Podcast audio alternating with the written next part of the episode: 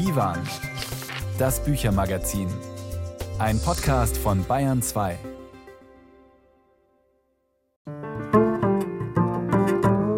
Mit Beate Meyer-Frankenfeld. Herzlich willkommen.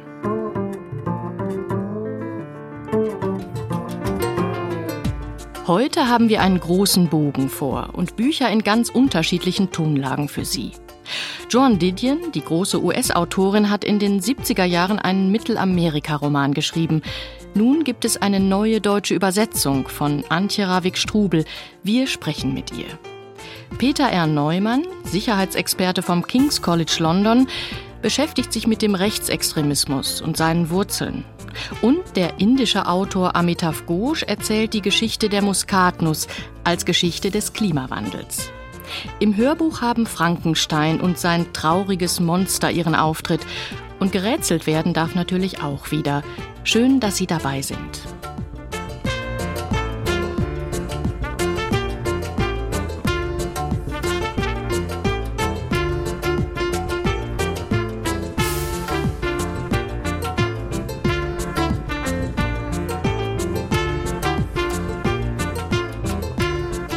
Zuerst aber zu ihr.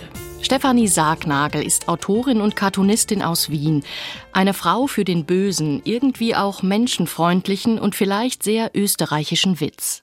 Mal abgründig, mal albern. Sie schreibt viel in sozialen Medien, hat Callcenter-Monologe veröffentlicht und den autofiktionalen Roman Dicht. Und nun einen speziellen Reisebericht mit dem Titel Iowa, ein Ausflug nach Amerika. Zusammen mit der Punk-Legende Christiane Rösinger hat Stefanie Sargnagel für einige Wochen an einem Kleinstadt-College gelebt. Schon das eine Konstellation, die einiges verspricht. Maximilian Sippenauer hat das Buch gelesen und die Autorin gefragt, wie es denn ist, zum ersten Mal in ein Land zu reisen, das man irgendwie schon kennt, zum Beispiel aus der Serie Die Simpsons. Naja, ich fand schon relativ abstrus, dass ich da diese Kneipe betrete und ähm, der Typ, der an der Bar sitzt, heißt Humor und vor ihm steht halt ein großes Fass voller eingelegter Eier, genau wie in Most Aware in den Simpsons. Reisen heißt es, sei die beste Art, Klischees abzubauen. Eine Reise in die USA kann dagegen bedeuten, das eigene Klischee als Klischee nur noch deutlicher auszugestalten. Ich fand tatsächlich auch diese Freundlichkeit so cartoonesk, weil die Menschen im Mittleren Westen und besonders in Iowa sind ja bekannt für ihre ganz naive Freundlichkeit. Aber die in Iowa ist nochmal ganz speziell. Also es hat wirklich was sehr Treuherziges, als würden die Menschen die ganze Zeit von einer Tuba begleitet werden, so tutum, tutum, tutum, tutum. Also, äh, und es ist eine wirklich äh, authentische Offenheit, die ihm da begegnet.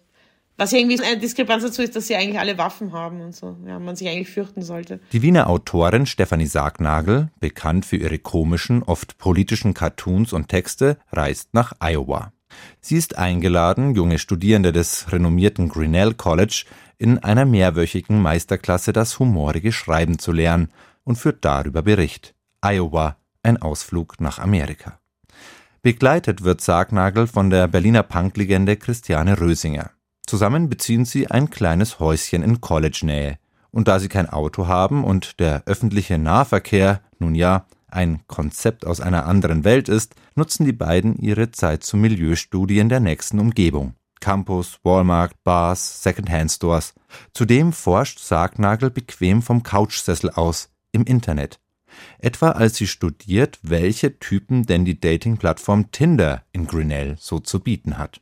Mike aus Eltuna hat sich eine lebendige Schlange um den Hals gewickelt, ihr Kopf ruht auf seiner Brust. Während andere Männer militärische Kurzhaarschnitte tragen, hat er einen klassischen Mallet, ein uriger Fukuhila, der unter seiner Baseballkappe hervorwächst. In Berlin trägt man das wieder, in Iowa noch.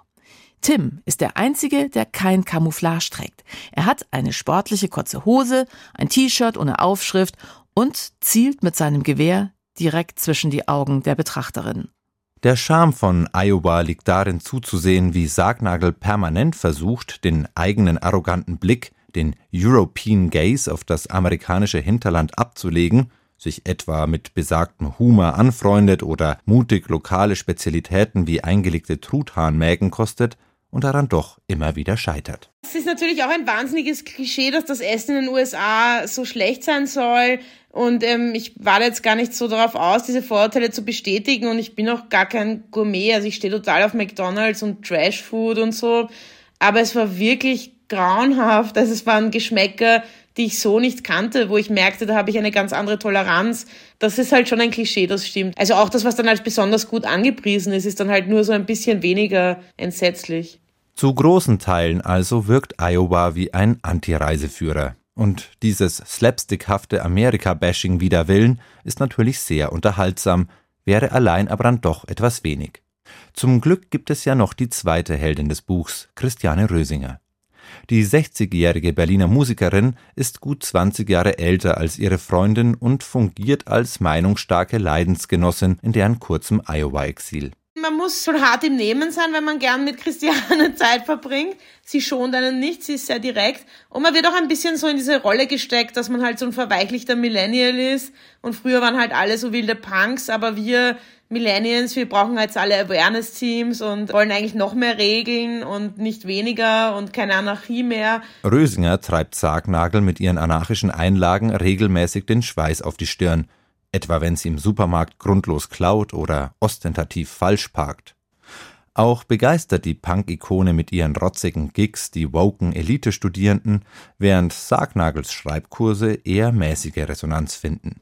Gleichzeitig lässt Rösinger aber keine Gelegenheit aus, wegen angeblichen Ageisms ihrer jungen Freundin beleidigt zu sein. In dieser verstänkerten Differenz entwickelt das Buch erst seine Tiefe, als Freundschaftserzählung und als Reflexion über das Altern als Frau. Das fehlen einem ja oft ähm, ältere Frauen als Vorbilder. Also ich habe speziell in dem Fall mit der Freundschaft zu Christiane Rösinger, mit der kann ich mich sehr gut identifizieren. Sie ist auch ein eher trotziger Typ. Sie ist noch in, mit ihren 60 Jahren sehr punkig und scheiß sich nix. Und ähm, ich war mir nicht sicher, ob man diese Haltung eigentlich für immer so durchziehen kann oder ob das vielleicht was Infantiles hat. Aber sie ist für mich ein Beispiel, dass man das auch sehr gut im Alter machen kann und es immer noch ganz cool ist und ganz lustig und man eben nicht irgendwie ja so eine gebotoxte Designkleidung Frau sein muss, nur weil man älter ist. Einmal spinnen die beiden aus, was sie in den USA nur alles tun könnten, sofern sie denn ein Auto besäßen. Und Rösinger sagt ganz im Stile eines Kleinstadt-Highschool-Girls in einem amerikanischen Indie-Film, dann könnten wir Iowa für immer hinter uns lassen. Eine Welt, die man besucht, um sie wieder verlassen zu können. Vielleicht ist dieses Iowa kein Sehnsuchtsort, aber einer, in dem alles nach Sehnsucht schreit. Und natürlich ist das für uns Europäer das verführerischste aller amerikanischen Klischees. Iowa, ein Ausflug nach Amerika von Stefanie Sargnagel ist bei Rowold erschienen. 22 Euro. Ein Beitrag von Maximilian Sippenauer war das. Vom Generationenkonflikt zwischen Stefanie Sargnagel und Christiane Rösinger war schon die Rede. Rösinger, Jahrgang 1961, war nie Mainstream, gehört aber zu den Großen der deutschen Musikszene. Ihre Bands in den 90er und Nuller Jahren, die Lassie Singers und Britta. Das Label Flittchen Records hat Rösinger mitgegründet und zwei Soloalben vorgelegt. Eines davon Lieder ohne Leiden, herausgekommen 2016. Schmerzfrei geht es dann aber natürlich doch nicht zu in diesen Songs. Schließlich ist Rösinger auch eine Meisterin der widerständig ironischen Traurigkeit. Gesanglos war ich und beklommen so lange Zeit. Nun dicht ich wieder wie Tränen die uns plötzlich kommen, so kommen plötzlich auch die Lieder. Melodisch kann ich wieder klagen von großem Lieben, größerem Leiden, von Herzen, die sich schlecht vertragen und dennoch brechen, wenn sie scheiden. Und weil ich melancholisch bin, nehme ich das alles schwer. Und weil ich musikalisch ich bin, gib das paar Lieder her.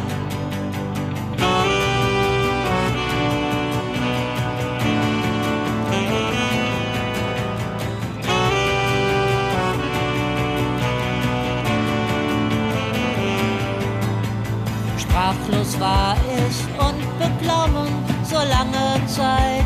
Nun sing ich wieder, wie alte komm kommen endlich auch die Lieder. Melodisch kann ich wieder klagen von großem Lieben, größerem Leiden, von Herzen, die sich schlecht vertragen und dennoch brechen, wenn sie scheiden. Und weil ich melancholisch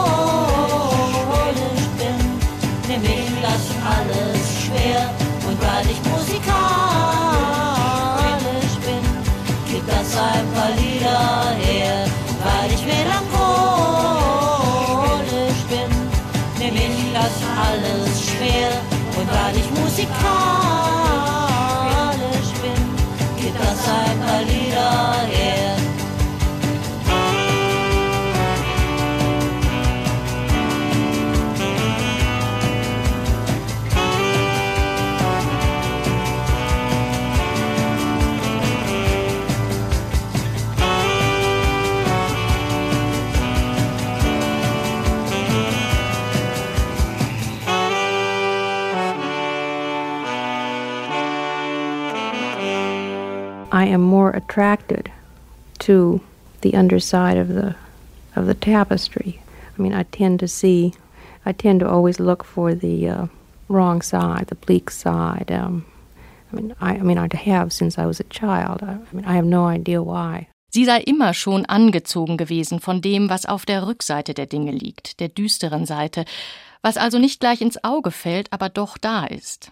Das sagte Joan Didion 1977 im Radiointerview mit dem US-Sender NPR. Sie hatte gerade einen Roman veröffentlicht, der genau das tut, auf die Rückseite des American Way of Life blicken, dorthin, wo sich das Weltverhältnis dieses Way of Life indirekt zeigt. A Book of Common Prayer heißt das Buch. Jetzt ist eine neue Übersetzung ins Deutsche erschienen unter dem Titel Wie die Vögel unter dem Himmel. Übersetzerin ist Antje Ravik-Strubel, selbst Schriftstellerin, ausgezeichnet mit dem Deutschen Buchpreis für ihren Roman Blaue Frau und mir jetzt zugeschaltet. Herzlich willkommen im Divan. Ja, hallo, schönen guten Tag. Frau Strubel, John Didions Roman spielt in einem fiktiven mittelamerikanischen Staat, Boca Grande genannt, betrachtet die Verhältnisse dort aber mit einem nordamerikanischen Blick ganz dezidiert. Und Didion entwirft dafür so eine verschachtelte Erzähl- und Figurenkonstruktion. Können Sie das zu Beginn uns ein bisschen beschreiben, diesen Bau des Buches? Ja. Ich kann gut verstehen, wenn Sie sagen, ähm, es ist etwas kompliziert, aber wenn man sich darauf einlässt, ist es dann doch ganz äh, gut lesbar und verstehbar. Also es geht um tatsächlich den fiktiven Stadtstaat Boca Grande. Dort gibt es eine Amerikanerin, die Ich-Erzählerin, die in die korrupte Präsidentenfamilie dort eingeheiratet hat. Sie ist eigentlich studierte Anthropologin, krebskrank, wahrscheinlich wird sie nicht mehr lange zu leben haben.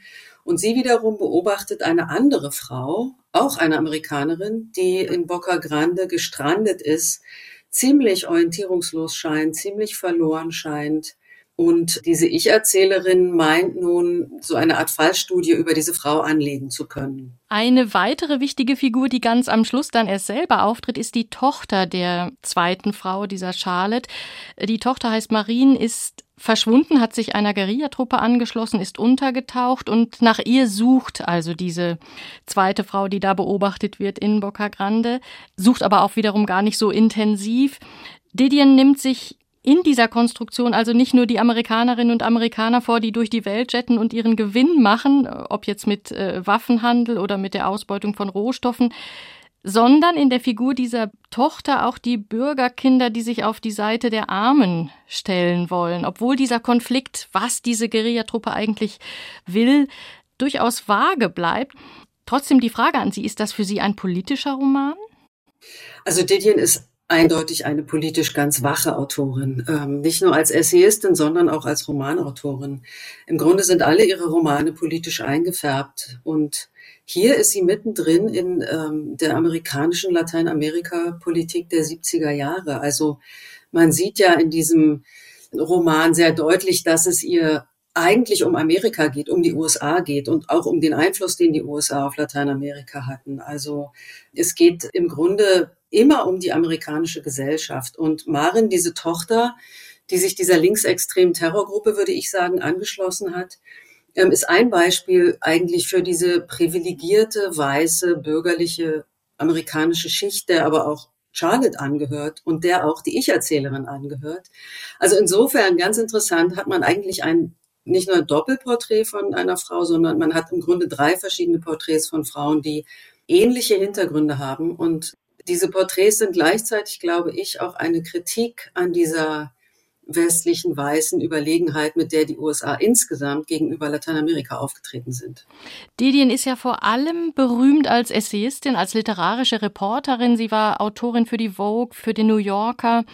Was ihre Texte auszeichnet, ob Fiktion oder Essay, ist ihr, ihr Stil, ihr präziser, geschliffener, auch eleganter Stil. Da wird kein Wort zu viel gemacht, hat man das Gefühl. Das Sprachbewusste wird aber auch immer wieder betont, zum Beispiel in, in Wiederholungen oder im Rhythmus, den sie ihren Sätzen gibt.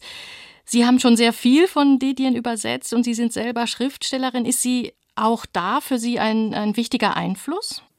Ja, absolut. Also Didien ist sehr wichtig für mich gewesen, seit ich sie entdeckt habe, ähm, seit ich auch das erste Buch, was ich von ihr übersetzt habe, kennengelernt habe, das, das Jahr magischen Denkens. Sie war immer ein wichtiger Einfluss. Sie ist einfach äh, grandios in ganz vielerlei Hinsicht. Also die Art, wie sie Dialoge baut. Wir haben noch gar nicht über die Männerfiguren in diesem Roman hier gesprochen. Es gibt einen großen Zyniker, einen schillernden, dunklen Typen, der im Grunde total destruktiv ist. Und die Art, wie sie das zeigt, ist ausschließlich über Dialog oder zum großen Teil. Die sind unglaublich fein und präzise entwickelt. Und dabei scheint sie aber ganz einfach so daherzukommen. Und man sieht aber, wenn man also übersetzt, wenn man so tief wie möglich in den Text einsteigt, was man ja beim Übersetzen tut, dass hinter den einfachsten Sätzen oder dass die einfachsten Sätzen ganze Bände sprechen. Und das ist fantastisch. Und diese Präzision ist fantastisch und gleichzeitig entlarvt sie aber natürlich auch Verschleierungstaktiken der Sprache, indem sie so genau hinguckt. Sie haben es schon gesagt, an der Oberfläche hat das was Einfaches tatsächlich. Und gerade die Dialoge, die sehr besonders sind, das äh, geht mir auch so beim Lesen, haben aber auch noch so eine andere Botschaft. Es kommt nie so daher, als wäre es das Leben selbst.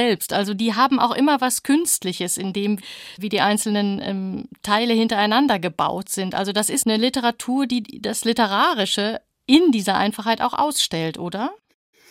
Ja, das könnte man sagen, wobei künstlich würde ich ungern sagen. Das kommt dann bei mir, klingt das gleich so wie manieriert und das ist sie eigentlich gar nicht. Aber es ist natürlich ganz konkret durchkonstruiert, dieser ganze Roman. Das stimmt und es ist sehr genau gebaut.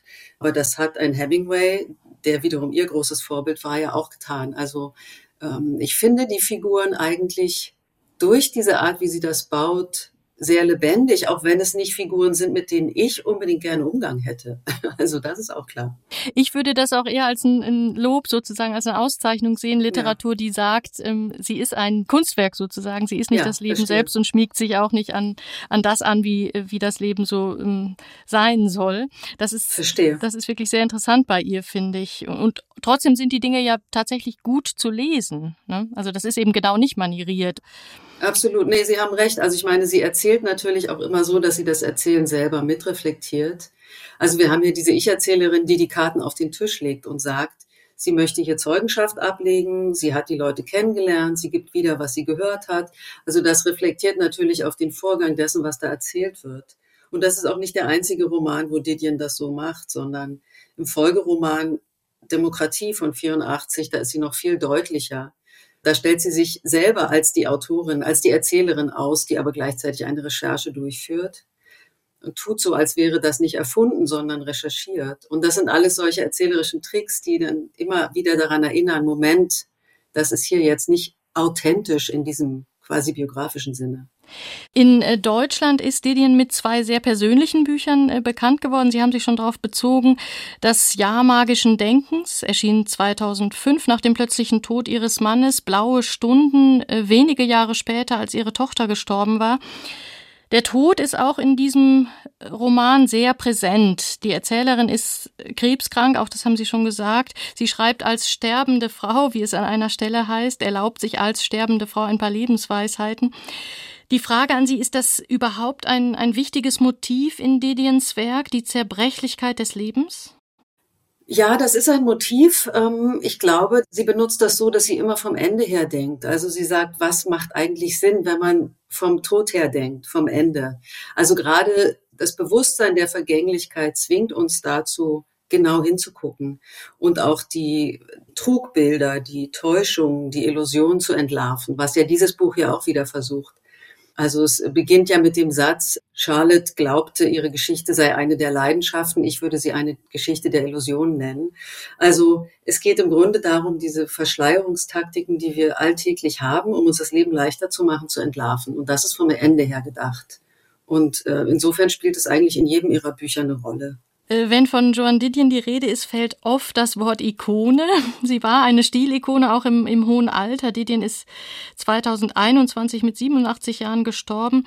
Und das eben nicht nur als Literatin, sondern auch als Person. So eine ganz zarte Frau, die mit äh, großer Brille und Zigarette posierte und die auch immer etwas wie ein intellektueller Glamour umgab. Trotzdem zum Schluss die Frage an Sie, passt das Ikone für diese Autorin? Naja, ich bin ja ganz froh, wenn meine Frau eine Ikone ist. Das ist ja schon mal schön. Ähm, ich habe sie persönlich äh, einmal kennenlernen dürfen und da war sie eine ganz, sagen wir mal, normale, jetzt in Anführungszeichen, eine ganz einfache Person, mit der man sich gut unterhalten konnte. Auch ganz im Gegenteil, was einige Kritiker äh, gesagt haben. Ich finde, sie ist sehr stilprägend und sie ist eine Autorin von Weltrang auf jeden Fall. Ja, warum nicht Ikone? Das sagt die Schriftstellerin und Übersetzerin Antje Ravik-Strubel über John Didion und die neue Ausgabe ihres Romans Wie die Vögel unter dem Himmel. Vielen Dank für das Gespräch. Ja, gerne. Das Buch ist im Ulstein Verlag erschienen zum Preis von 23,99 Euro. Sie hören Divan, das Büchermagazin auf Bayern 2 und Kalexiko mit Cumbia de Donde, ihrem lässigen Song zur großen Frage, wohin man eigentlich so unterwegs ist im Leben.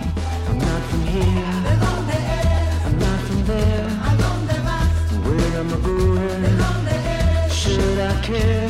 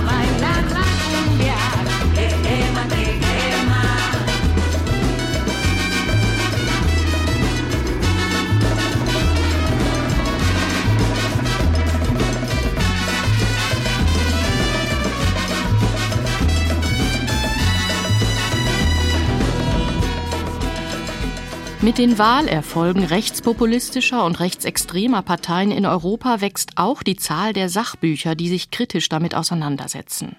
Meist kommen sie aus dem linksliberalen bis linken Spektrum. Nun hat der Extremismusforscher Peter R. Neumann ein Buch zum Thema veröffentlicht. Er versteht sich als konservativ. Neumann ist vor allem bekannt als Experte zu islamistischem Terrorismus. Er gehörte zum Schattenkabinett von Armin Laschet bei der jüngsten Bundestagswahl. Sein Buch Logik der Angst will er als konservativen Blick auf die rechtsextreme Gefahr verstanden wissen. Thomas Kretschmer stellt es vor. So seltsam das auch klingen mag, die rechtsextreme Szene ist sehr divers geworden in den letzten Jahren.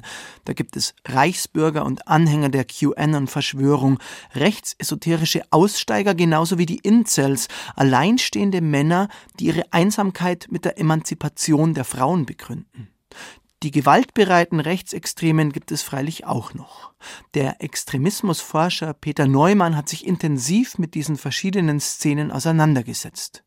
So vielfältig sie auch erscheinen, schreibt Peter Neumann, ihnen allen ist gemein, dass trotz der größer werdenden Vielfalt von Ansichten und Akteuren praktisch alle Formen des Rechtsextremismus nach wie vor auf derselben Logik beruhen, der Logik der Angst. Diese Logik zu ergründen, das ist das erklärte Ziel von Peter Neumann.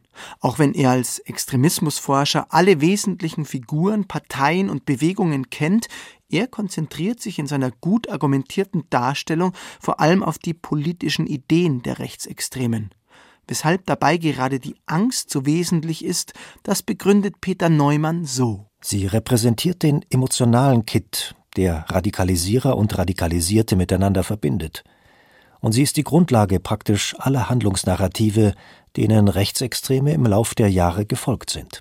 Es ist nicht irgendeine Angst, sondern, so argumentiert Peter Neumann, die Angst vor den Veränderungen der Gesellschaft durch die liberale Moderne. Begonnen mit der Französischen Revolution 1789 und ihrem Ruf nach Freiheit, Gleichheit und Solidarität. Bis heute verändern diese Prinzipien unsere Gesellschaft und rauben ihr aus Sicht der Rechtsextremen jegliche Stabilität. Der Schluss der Rechten, die liberale Moderne ist gefährlich und muss bekämpft werden. Deshalb sind die vermeintlichen Feinde der Rechten stets die gleichen, sagt Peter Neumann. Es geht eigentlich immer gegen zwei Gruppen. Es geht gegen die Fremden oder das Fremde, das sozusagen die Identität herausfordert. Und es geht gegen die liberalen Eliten, die die Idee von Hierarchie und Ordnung herausfordern. Das sind eigentlich seit 100, 200 Jahren für Rechtsextreme aller Art und überall immer die gleichen Gegner gewesen. Das bedeutet nicht, dass die rechten Bewegungen ihre Gegner in den Parlamenten überwinden wollen. Peter Neumann zeigt das am Beispiel der AfD. Die parlamentarische Arbeit an sich spielt für die Partei keine wesentliche Rolle. Anfragen stellen, Gesetzesentwürfe erarbeiten, das ist nicht die Sache ihrer Abgeordneten, erklärt Peter Neumann. Die vorrangige Aufgabe von parlamentarischer Arbeit ist vielmehr, Funktionäre mit Einkommen zu versorgen, Aktivitäten auf der Straße mit öffentlichkeitswirksamen Videoclips zu flankieren und vor allem das liberaldemokratische System zu delegitimieren. Mit anderen Worten, die Abgeordneten der AfD in den Parlamenten haben vor allem die Aufgabe, den großen Rest der Partei in seiner Rolle als außerparlamentarische Opposition zu unterstützen. Peter Neumann braucht für seine Argumentation nicht viele Worte. Der eigentliche Textteil seines Buches hat nicht mehr als 160 Seiten. Die aber machen deutlich, woher der Erfolg von Giorgia Meloni bis zur AfD in Bayern rührt. Rechtsextremismus ist das negative Spiegelbild dessen, was als liberale Moderne gilt. Seine potenzielle Anziehungskraft beruht auf der Verunsicherung und den drängenden, teils existenziellen Ängsten, die diese hervorgerufen hat. Ganz entschieden stellt sich Peter Neumann auf die Seite der liberalen Moderne, ohne die Verunsicherungen, die sie mit sich bringt, zu verleugnen. Wo immer es Angst und Verunsicherung in Gesellschaften gibt, gibt es einen Nährboden für Rechtsextremisten. Aber damit aus diesem Nährboden Rechtsextremismus wird, dazu braucht es die Rechtsextremen, die diese Verängstigung artikulieren und sie in ein politisches Projekt lenken. Und erst dann wird aus Angst Hass und Wut. Nur logisch, dass Peter Neumann gegen diese Ängste vorgehen will, um dem Rechtsextremismus den Boden zu entziehen. Eine Aufgabe, die aus seiner Sicht für das progressive wie das konservative Lager ein ziemlicher Brocken ist. Den Linken und Liberalen mangelt es aus seiner Sicht an Geduld für die nicht so Fortschrittsgläubigen. Wer beispielsweise Kohlekumpels, Ostdeutsche, ältere Menschen oder solche mit geringer formaler Bildung als Privilegierte beschimpft, tut der eigenen vermeintlich progressiven Sache keinen Gefallen. Den Konservativen empfiehlt er, beim Thema Einwanderung ehrlicher zu sein. Das Festhalten am Mythos einer historisch unveränderbaren Identität hat moderate Rechte der Möglichkeit beraubt, diesen Wandel konstruktiv zu gestalten. Knapp und klar argumentiert Peter Neumann in diesem lesenswerten Buch, wie man auch als Konservativer eine stabile Brandmauer gegen den Rechtsextremismus errichten kann. Es war schon lange Zeit für eine solche Bauanleitung. Thomas Kretschmer über Logik der Angst, die rechtsextreme Gefahr und ihre Wurzeln von Peter R. Neumann. Rowold Berlin, 22 Euro. Es sind komplizierte Fragen, auf die der Rechtsextremismus seine einfachen Antworten gibt. Globale Krisen oder, positiv formuliert, Herausforderungen, Migration, Klima, Gerechtigkeit, Geopolitik. All das hat wiederum seine Geschichte, doch wie erzählt man die am besten? Der indische Autor Amitav Ghosh, bekannt geworden für seine Romane, hat dazu ein ungewöhnliches Sachbuch vorgelegt. Der Fluch der Muskatnuss, Gleichnis für einen Planeten in Aufruhr heißt es, und will zeigen, was der Klimawandel mit einer kleinen Frucht zu tun hat, die es im 17. Jahrhundert nur auf einer einzigen indonesischen Insel gab. Klingt ambitioniert und ist erklärungsbedürftig. Mehr dazu weiß meine Kollegin Julie Metzdorf, die das Buch für uns gelesen hat. Hallo Julie. Hallo Beate. Ja, zu Anfang gleich geradewegs gefragt, was hat denn die Muskatnuss mit dem Klimawandel zu tun? Ja, das ist knackig gefragt. Es lässt sich leider so kurz und knackig nicht beantworten. Also es ist nicht so, dass die Muskatnuss für die Erderwärmung verantwortlich wäre. Amitav Ghosh hat sich die Muskatnuss unter vielen anderen Naturprodukten herausgepickt und erzählt ihre Geschichte, weil der Umgang der Europäer mit dieser Nuss exemplarisch steht für ihren Umgang mit vielen anderen Gewürzen und auch ganz generell mit der Natur. Am Anfang des Buchs steht erstmal ein Massenmord, genau gesagt sogar ein Genozid. Bis ins 18. Jahrhundert kam wirklich jede einzelne Muskatnuss von den Banda-Inseln im Indischen Ozean, das ist im heutigen Indonesien, und die Europäer, allen voran die Holländer, hatten wirklich großes Interesse, sich das Handelsmonopol für Muskatnüsse zu sichern. Gewürze waren ja im Mittelalter und der frühen Neuzeit wahnsinnig kostbar, also mit einer Handvoll Nüsse konnte man sich ein ganzes Haus kaufen oder ein Schiff. Das war zum Teil mehr wert als Gold, ein richtiger Fetisch. Und man glaubte auch, Muskatnüsse würden die Pest heilen. Dafür war dann natürlich kein Preis zu hoch und es lockten große Gewinne. Und vor allem eben die niederländische Ostindien-Kompanie hat versucht, einen Exklusivvertrag mit den Einheimischen der Banda-Inseln abzuschließen. Das hat aber nicht geklappt weil die Einheimischen der Banda-Inseln selbst Handel trieben mit den Nüssen und die wollten die bestehenden Verträge mit den Freunden und Nachbarinseln nicht einfach so aufkündigen. Und die Holländer haben dann die Einheimischen einfach umgebracht. Wie kann man sich die Dimension vorstellen? Über wie viele Menschen sprechen wir da? Also innerhalb von zehn Wochen wurden 10.000 Einwohner niedergemetzelt oder versklavt. Man hat dazu eigens japanische Söldner engagiert, die aufs Zerhacken spezialisiert waren. Ein paar wenige überlebten, beziehungsweise ihnen gelang die Flucht auf andere Inseln. Also es gibt heute noch Nachkommen, aber die Perversionen hören mit diesem Massaker gar nicht auf. Nachdem die Holländer dann endlich frei über die Muskatnussbäume auf der Insel verfügen konnten, verschifften sie dann so viele Nüsse nach Europa, dass die Preise eigentlich sofort fielen. Also in dem Moment, in dem die Frucht zum Produkt wird, zu einer Ressource mit unbegrenztem Zugriff, verliert sie an Bedeutung. Und den Holländer fällt dann plötzlich auf, dass es auf den Nachbarinseln auch noch Muskatnussbäume gibt und sie versuchen jetzt das Angebot zu verknappen, indem sie den ganzen Muskatnussbaum ausrotten auf den anderen Inseln. Das wurde zu einer fixen Idee. Also das geht nicht nur um ein paar Tage Baumfällen und Wurzeln ausgraben im Dschungel, muss man sich das vorstellen. Da sind auch viele gestorben. Das zieht sich über Jahrzehnte, denn der vermehrt sich immer weiter. Also es hat einfach nicht geklappt. Amitav Ghosh ist ja kein Historiker, sondern äh, Schriftsteller, Romanautor. Was für eine Form hat er jetzt gewählt, um diese sehr komplizierte und, und weit zurückreichende Geschichte zu erzählen? Das ist eine ganz wichtige Frage, weil nämlich die Erzählform ist auch ein Thema des Buches. Also Ghosh fragt selbst immer wieder im Text, wie kann man Vergangenheit und gerade diese Vergangenheit erzählen? Er hat ja eben die Lösung gefunden und ein Gleichnis aufgebaut. Und er nutzt auch im Kleinen immer wieder so Vergleiche. Zum Beispiel beschreibt er die Muskatnuss selbst, das ist äh, wahnsinnig schön und sehr literarisch, als Planeten mit Atmosphäre und Stratosphäre und rotglühenden Lavaströmen. Die hat ja mehrere Schalen und sieht wirklich so schön aus. Also er macht die Nuss zu einer ganzen Welt. Außerdem ist sein ganzer Erzählansatz ganz anders, als wir das von historischen Texten kennen. Geschichtsschreibung beruht ja meistens auf schriftlichen Quellen oder menschengemachten Objekten, den Bäumen aber hört man nie zu. Das klingt jetzt so ein bisschen esoterisch, wenn man das so verkürzt erzählt, aber Amitav Ghosh, der leitet das alles sehr gut her. Selbst eine Geschichtsschreibung, die ganz aktuell ist und nicht mehr eurozentrisch auftritt und sich ganz bewusst kolonialen Sichtweisen entgegenstellt, selbst die ist im Kern westlich, weil sie eben diese bestimmte Haltung gegenüber Quellen hat. Also ein Wissenschaftler und auch der Großteil der Bevölkerung heute, der sieht zum Beispiel Vulkane als geothermisches Phänomen.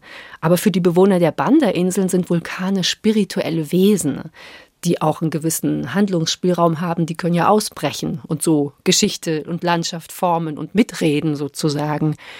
Und diese vitalistische oder auch animistische Sicht, das kennt man eigentlich von allen indigenen Völkern. Also Landschaft lebt. Und Amitav Ghosh hat da wieder so ein schönes Beispiel. Er bringt einen Einschub über die Stilllebenmalerei. Auf Französisch heißt die ja Nature morte, also tote Natur. Und das sagt eigentlich schon alles. Aber nur weil sich etwas nicht bewegt, ist es ja nicht tot. Also, das ist seine Sichtweise, seine Erzählweise. Er macht immer wieder Sprünge ins Hier und Jetzt. Jede Seite in dem Buch birgt wirklich eine neue Überraschung. Es geht mal um die Ausrottung der Büffelherden in den USA. Dann zitiert er Briefe, aus denen der krasseste Rassismus spricht. Er beißt sich in einem amerikanischen Gedicht von 1945 fest. Also da merkt man schon, er spannt Fäden zwischen Raum und Zeit, kreuz und quer durch den Globus. Das ist wahnsinnig ungewohnt und klingt jetzt wahrscheinlich noch sprunghafter, als es sich im Buch darstellt. Aber diese Zusammenhänge gibt es ja eben auch. Wenn ich trotzdem noch mal zu unserer Ursprungsfrage zurückkommen darf, was genau hat das jetzt alles mit dem Klimawandel zu tun? Ja, die zentrale These ist, dass dieser mechanistische Umgang mit Natur letztlich verantwortlich ist für den Klimawandel. Also Gusch erzählt Rassismus, Kolonialismus, Landnahme, Terraforming und den Klimawandel als eng miteinander zusammenhängend eine steile These ist zum Beispiel auch die kleine Eiszeit am Ende des 16. Jahrhunderts wäre schon menschengemacht gewesen, weil man so viele Einheimische in Nord- und Südamerika ausgerottet hat oder weil die gestorben sind eben, dass große landwirtschaftlich genutzte Flächen plötzlich wieder verwaldeten. Und das hat zu einem umgekehrten Treibhauseffekt geführt. Das ist nicht bewiesen, aber das ist so ein Beispiel dafür, was jetzt eigentlich der Umgang, der mechanistische Umgang mit der Natur, mit dem Klimawandel heute zu tun hat. Das Buch heißt ja Der Fluch der Muskatnuss. Das erinnert ein bisschen an Fluch der Karibik. Passt der Titel denn zum Buch? Unbedingt. Also zum einen wurde die Muskatnuss für die Einwohner der Banda-Inseln ja wirklich zum Fluch. Sie wurden wegen der Nuss ausgerottet. Und zum anderen steckt da eben dieser vitalistische Gedanke schon mit drin. Also es geht um eine seismisch sehr aktive Gegend voll wütender, Flüche ausstoßender Wesen. Wir nennen es Vulkane, andere sagen, das sind unsere Gründungsahnen. Ein anderer, ganz eigener Zugang also in diesem Buch. Wie hat dir das denn insgesamt gefallen? Geht das auf, was er da vorhat und war es auch gut lesbar? Also ich muss gestehen, ich bin total verliebt in das Buch. Ich finde es wahnsinnig interessant. Ich habe ganz viel erfahren, was ich noch nicht wusste. Ich hatte auch noch nie zuvor von den Banda-Inseln was gelesen. Außerdem fand ich diese komplett neue Sichtweise einfach erfrischend, Dinge neu zu denken. Und das Buch steckt ja wirklich voller gewagter Hypothesen. Ob das jetzt immer wahr ist oder nicht, das kann ich gar nicht beurteilen. Aber in seiner Radikalität hat mir das Buch wirklich Freude gemacht. Und ich glaube, es ist auch sehr wichtig, weil wir brauchen genau solche neuen Denkweisen, um von der Idee einer Natur als Ressource wegzukommen. Also ich glaube, ich spreche heute noch mit meinem Basilikum. Dann richte ihm schöne Grüße von mir aus. Das sagt Julie Metzdorf über den Band Der Fluch der Muskatnuss, Gleichnis für einen Planeten in Aufruhr von Amitav Ghosh. Vielen Dank für das Gespräch. Sehr gern. Übersetzt hat das Buch Sigrid Ruschmeier. Herausgekommen ist es bei Mattes und Seitz Berlin für 28 Euro. In my eyes, indisposed in disguise, as no one knows, hides the face, and lies the snake, the sun in my disgrace, sporting a heat, summer stench neath the black, the sky looks dead, call my name, and through the cream, I'll hear you scream again. Yeah. Black old sun, I won't you come wash away the rain? Black old sun, won't you come? Won't you come? Uh-uh. Black old sun, won't you come? Wash away the rain. Black old sun, won't you come? Won't you come? Uh-uh.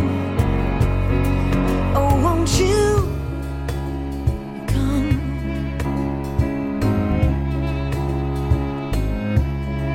Stuttering, a cold damp, steal the warm with tired friend. Times are gone for honest men, and sometimes far too long for snakes in my shoes. A walking sleep in my youth. I pray to keep heaven send a hell away, cause no one sings like you no more. No. Black old sun, won't you come wash away the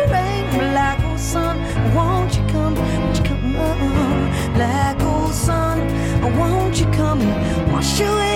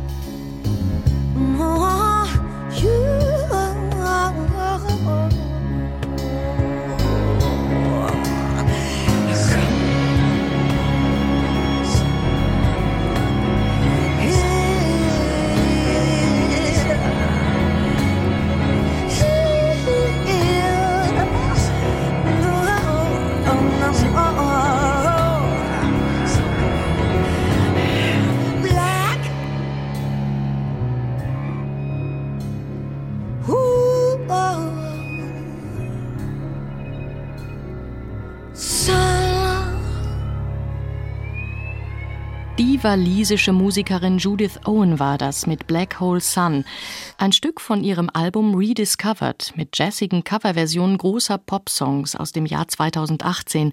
Das Original zu diesem Lied stammt von Soundgarden aus Seattle. Und wir kommen zu einem literarischen Stoff, den es ebenfalls in vielen Versionen gibt, in Text und Film, auf der Opernbühne als Computerspiel.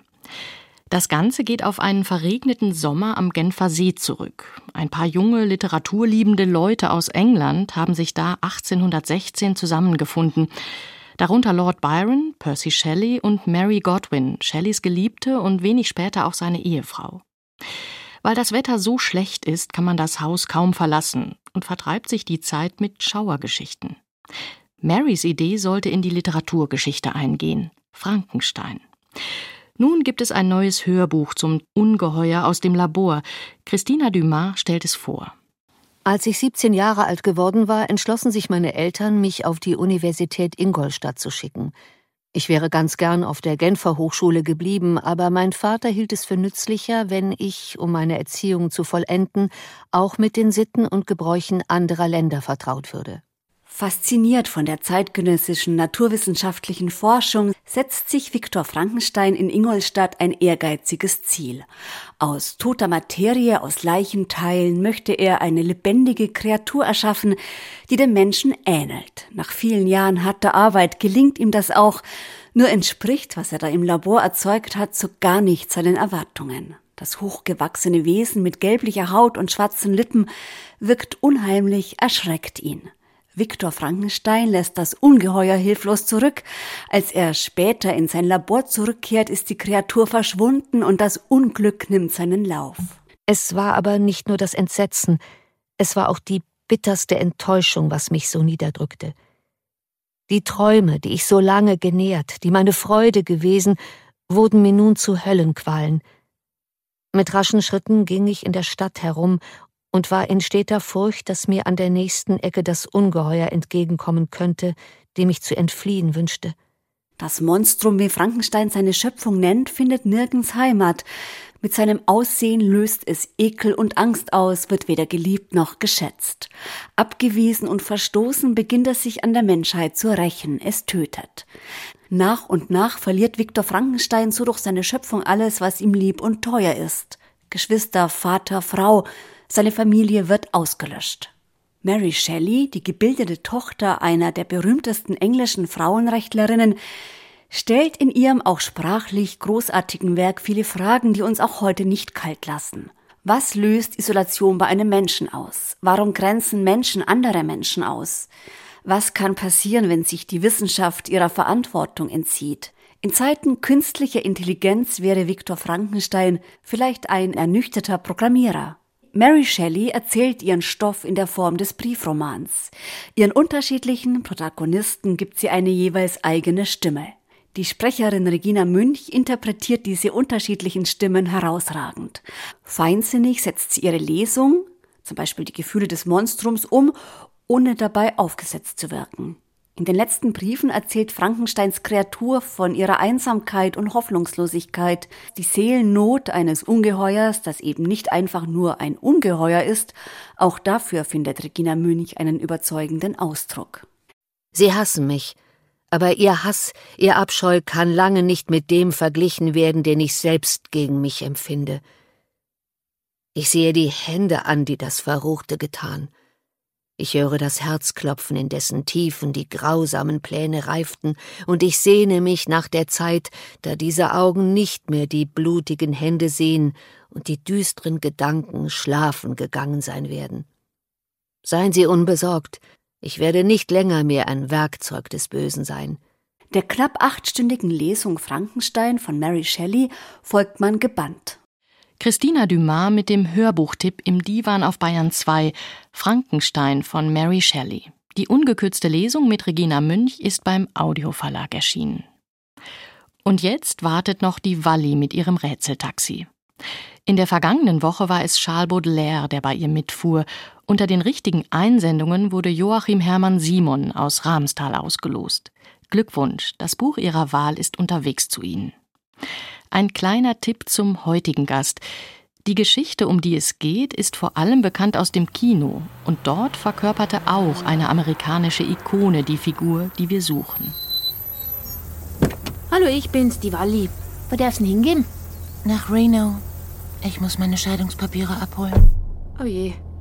Soll ich jetzt sagen zum Glück oder sorry? Bald bin ich frei. Aber Sie müssen sich wahrscheinlich noch an den Gedanken gewöhnen. Ich hatte niemanden richtig und jetzt. Das wird schon. Keine Sorge. Was ist hinter diesen Bergen? Äh, noch mehr Berge. Ich lasse mal das Fenster offen, ja? Oh, wie das plötzlich riecht. Wunderbar. Das ist Salbei. Duftet wie ein grünes Parfum. Außer in einer Flasche habe ich es noch nie gerochen. Sie kommen garantiert aus dem Osten. Diese Welt und ich waren einander immer fremd. Ja, die endlosen Hügel, der leere Himmel. Nevada gefällt nicht jedem. Vögel müssen tapfer sein, um hier zu leben. Weil sie so klein sind, wissen Sie? Hm. Was machen Sie denn beruflich? Bestimmt leiten Sie ein Geschäft oder unterrichten in einer Schule. Ach, ich habe nicht mal das College beendet. Ich bin Tänzerin. Oh, also ehrlich gesagt, Sie schauen mir eher wie das traurigste Mädchen aus, dem ich je begegnet bin. Die Leute sagen, ich bin einfach nervös. Lassen Sie ihnen nichts einreden. Sie sind einfach verunsichert. Vielleicht zählt es nicht viel, aber, aber ich bin ein guter Freund. Das zählt was, das ist doch was. Schauen wir mal, was im Radio läuft. Ich wollte keine Kinder. Nicht mit ihm. Hm. Das heißt ja, Kinder bringen die Menschen einander näher, aber. Was geschieht, wenn sie es nicht tun? Ja, Irgendjemand sollte was erfinden, damit man keine Kinder kriegen kann, wenn man sich nicht liebt. Kinder kennen den Unterschied. Sehen Sie die Staubwolke da drüben? Wo? Da, auf dem Abhang. Das sind Mustangs. Halten Sie an! Machen Sie den Motor aus! Sie sind doch noch ziemlich weit weg. Gehört dieses Land irgendjemand? Keine Ahnung. Die Cowboys nennen es God's Country. Gibt's noch Cowboys? Ja, die halten sich für die letzten wirklichen Männer, sind aber so verlässlich wie wilde Kaninchen. Da kommen sie. Ja, drei, vier, fünf, sechs und ein kleines Füllen. Herrliche Tiere. Ja. Und wenn heute eins gefangen wird, wandert's in die Hundefutterfabrik. Ist das Ihr Ernst? Leider. Oder die Kadaver bleiben für die Bussarde liegen. Ich hasse jeden, der zu so etwas fähig ist. Alles töten. Um was anderes geht es nicht. So sieht's eben aus. Was ist wirklich? Gibt es etwas, das bleibt? Da wird der Divan noch einmal philosophisch. Wir freuen uns auf Ihre Lösungsideen per Post an Bayerischer Rundfunk, Redaktion Kultur aktuell, Divan 81011 München oder per Mail an divan.bayern2.de. Und bitte vergessen Sie nicht, Ihr Wunschbuch aus dieser Sendung dazu zu schreiben. Und das war es, das Büchermagazin für dieses Mal. Danke fürs Zuhören, sagt das ganze Team. Am Mikrofon verabschiedet sich Beate Meyer-Frankenfeld.